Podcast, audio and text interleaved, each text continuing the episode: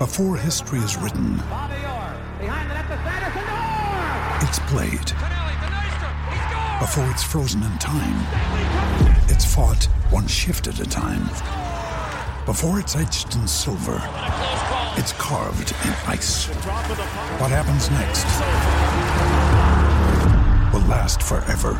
The Stanley Cup Final on ABC and ESPN Plus begins Saturday. Well, he's, he has steadily improved since he's got here. He's been able to take increments uh, uh, of his game up on a s- uh, steady basis. Um, we think he's ready to go there, and, and he's earned that opportunity. And um, you know what we've watched with him is making sure that he hasn't given up anything in his game as he takes more on, and uh, he's done a very good job of that. And we want him to continue. And the next step or the next progression is some power play time. Todd, how much for him to be successful on the power play? Obviously, we, we see the results of getting a one time or getting a net front goal.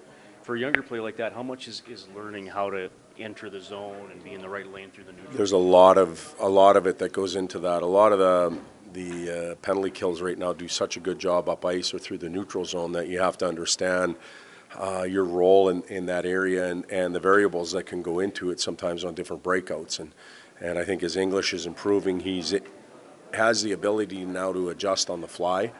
Uh, verbally with quick changes, uh, we find him in the right spot a lot more now than he was last year when he when he struggled with the language. And um, a large part of it is that. And then once he's in the zone, he's got to understand where uh, where he's got to go to alleviate pressure and, and to do things uh, to be successful there. But he's he's improving uh, immensely over time.